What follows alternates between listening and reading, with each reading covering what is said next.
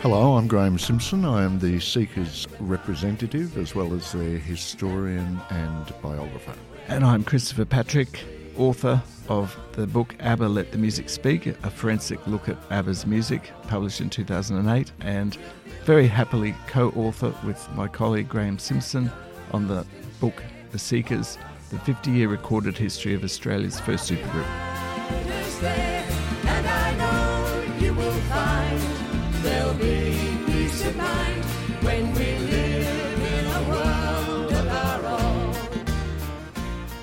I can clearly remember the first time I heard The Seekers. I would have been 10 years of age, and it was on a weeknight. I had a little plastic red, bright red transistor radio, and after lights out, of course, there should have been no um, uh, music in the house. But I'd worked out if I listened to the radio by putting it under my pillow, um, no, my parents wouldn't hear it. And I was just listening to it one night, and all of a sudden this song came on. And it, even at that age, 10 years of age, I, I thought, oh, I cannot believe the sound, that sound. You know, this uh, these boys singing this song with this girl, and, and um, the song, of course, was I'll Never Find Another You, so that was 1965. I was born in 1955. Um, and I just, from that moment on, I thought I need to. They they said who the group was, and what really surprised me at ten was, um, was the announcer said Melbourne's own, um, the Seekers, and it, it had never struck me at that age that someone in you know a, a, a group from you know parochial Melbourne in in that era could ever be successful. And I, I just uh, thought I need to find out more about this group. So that was me. How about you, Chris? Well, um, I was also uh, a late uh, uh, developer with the Seekers because they had split up by the time I heard the first record, which was 1971, and I was nine years old. And the record was a gift from my aunt, and it was the Seekers Golden Collection, which was uh, a, a, collection of audition tapes that Keith Potger had masterfully uh, produced with extra um, uh, instrumentation and what have you. And that album became something that I also had under my pillow wherever I could. I listened to it, and there was one song that stuck out to me, one of Judith's uh, solos, All My Trials, which to this day is still an incredible experience whenever I listen to it. And and I realised I had a back to backtrack because uh, this was 1971. The Seekers had, of course, disbanded in 1968, so I had a lot of catching up to do.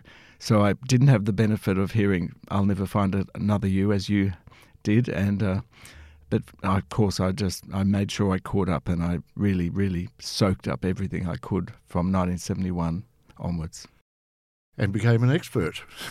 well, uh, uh, uh, forty odd years uh, of uh, orally processing, I discovered I was actually going to become a musician by trade, and uh, that religious listening to every every track and taking it apart was um, uh, stood me in good stead for the future because uh, little did I know that um, in years later all of that processing that I'd done as a child and teenager and in my twenties uh, became very very useful when we came to collaborate on our wonderful book.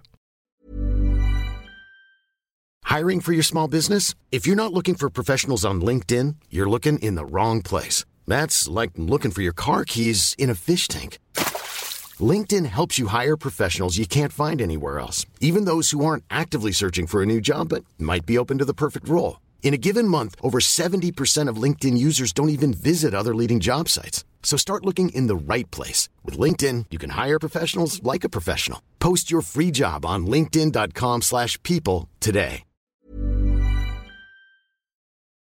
Yes, the difference, I suppose, between uh, you and me uh, is what you brought to that book was uh, uh, the ability to musically analyse uh, every single song they ever recorded, whereas I have no musical ability uh, instrumentally. Any, anyway, I learnt as a teenager. I taught myself Greensleeves on using the black things on a piano, and to this day, that's the only piece of music I can play beautifully. I'm, Oh, I'm, sh- I'm sure, and, but that is the that is the wonder of our collaboration because uh, we both brought to the table um, our respective uh, expertise, uh, the, the the memorability, the minutiae, every single thing about the Seekers that you have witnessed and been part of for so many years, which I I never had access to.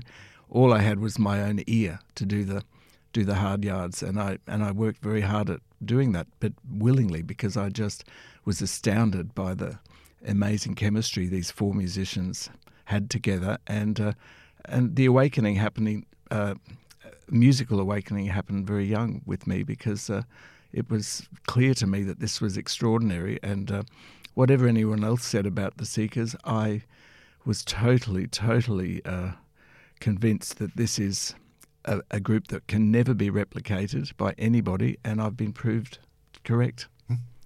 Yeah, the, the, your your belief stood the test of time for sure. Absolutely, and it's just lovely to to be able to work together to bring our two sides of the palette together to um, give people the full story on uh, what the Seekers actually are and the special place they hold in our hearts uh, for the two of us, but also fans all around the world.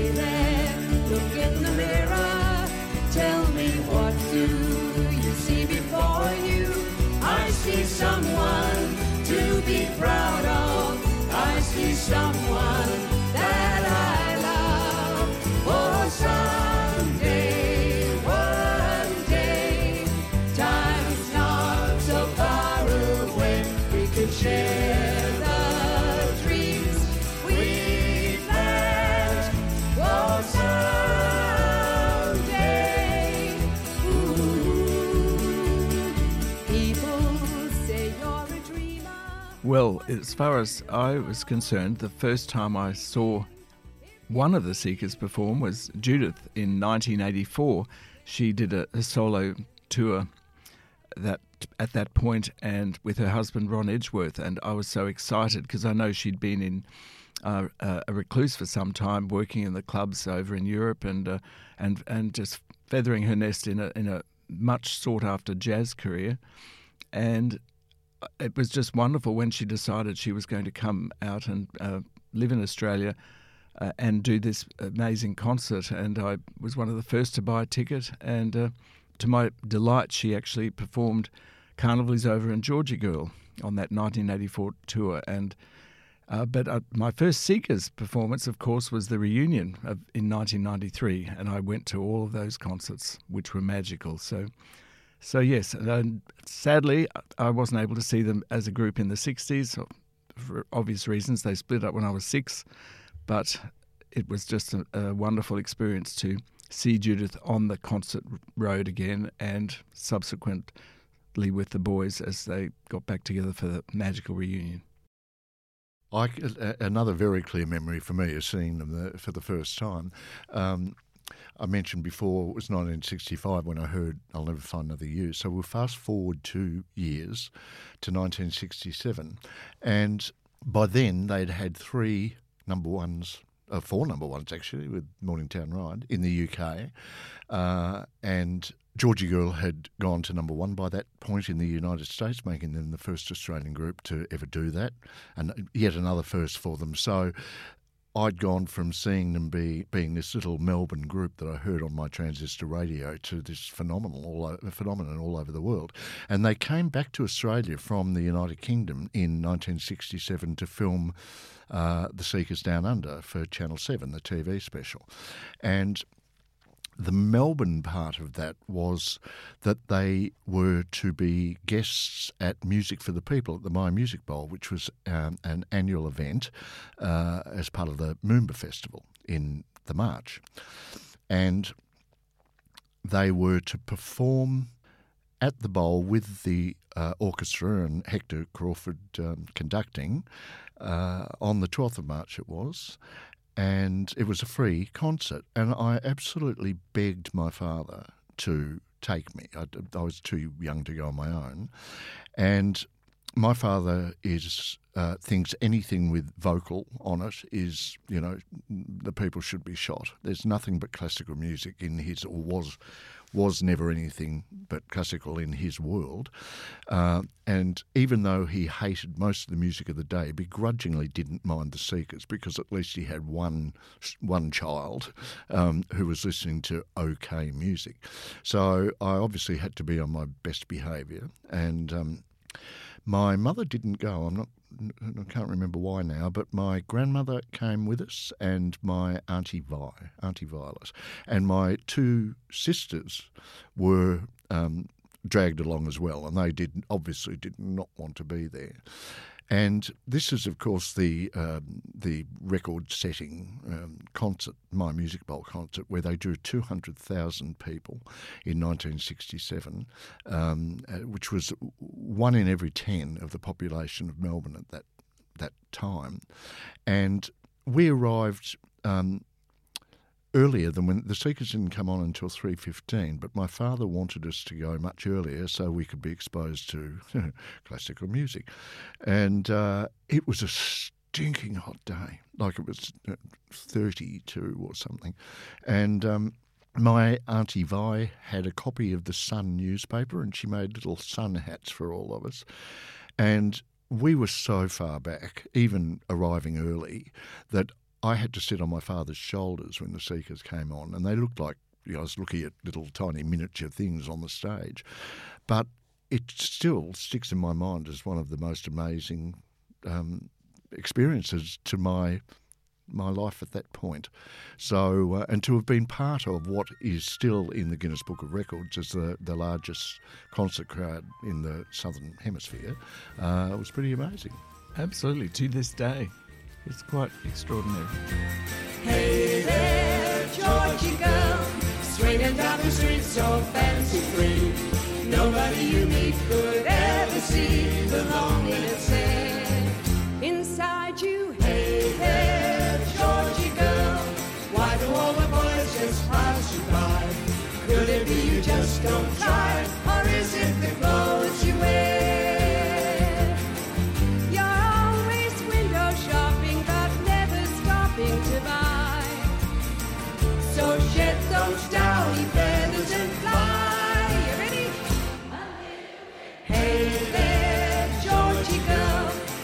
As much as I loved the Seekers at that time, I had an older sister who was really into all the pop groups of the day. So her records were invariably um, uh, the Beatles, the Rolling Stones. She loved the Kinks. Uh, she adored the Walker Brothers, and particularly Scott Walker. She, her bedroom wall was covered with um, uh, uh, posters and pin, uh, magazine pin-ups of, of Scott Walker, and. Uh, you know, my, my father begrudgingly put up with us playing that on those, you know, those little um, 45 players that look like a typewriter case. And we had one of those and we had to share it. So I had my Seekers singles and she had all this other stuff. So, and because we were invariably together in those days, I just had to listen to that stuff whether I liked it or not. And I did like it. You know, I had very um, um, wide musical taste. But, um, she never um, appreciated the Seekers the way I appreciated some of the people. And uh, uh, Dad was okay about it all, but I can remember it, um, uh, my sister having a single that she'd bought confiscated by mum and dad, and that was Wild Thing by the Troggs. They just thought it was terribly inappropriate. Oh, but they didn't mind the Stones Let's Spend the Night Together, so, you know, go figure. But um, yeah, so I, I, I was kind of listening to everything, and, and Dad used to take my sister and I to school um, in his car, and he only ever. We were never allowed to have commercial radio on. He just played classical music. So um, uh, before school and after school, we listened to classical um, music on those car trips, and I acquired a, a, an appreciation, if not quite a love of classical music, but an appreciation for it. And I also realised quite early on that there was a classical influence in the Seeker sound to a degree, which had never occurred to me. Yeah, well, I was uh, only very young, really, during the Seekers' active years, and of course the chart topping years of 65 through to 68. Uh, but uh, at that time, of course, I was listening to children's records and, and those little uh, 45s that had Sleeping Beauty and uh, Hansel and Gretel and what have you. But uh, uh, fast forward on to 1971 when I heard the first Seekers album. Around that time, I was I also had a bit of a taste for classical music. My parents, my dad really loved the swing era. He loved Glenn Miller, Tommy Dorsey, Benny Goodman, that sort of stuff. So I was exposed to that sort of stuff and Frank Sinatra. And mum loved uh, a lot of ethnic music, um, uh, sort of uh, everything from Mediterranean to Middle Eastern to, oh, you name it. Um, she loved ethnic uh, cultural music. And uh, so belly dancing music, I would hear all this sorts of stuff. And also, importantly, um, film soundtracks, the music to great movies like Lawrence of Arabia and uh, Zulu and Dr. Zhivago of the 60s, which really firmly uh, were ingrained in me. And so it was a broad spectrum, and uh, I wasn't really listening to pop music as such until actually uh, the Seekers was were my first uh, exposure to anything that was popular really as a singing group. I didn't listen to any other groups of the day at the time. And of course, I'd written a book on ABBA's music in in the 2000s, and uh, I hadn't even heard that Mamma Mia had been released and was so successful and appeared on Countdown. So,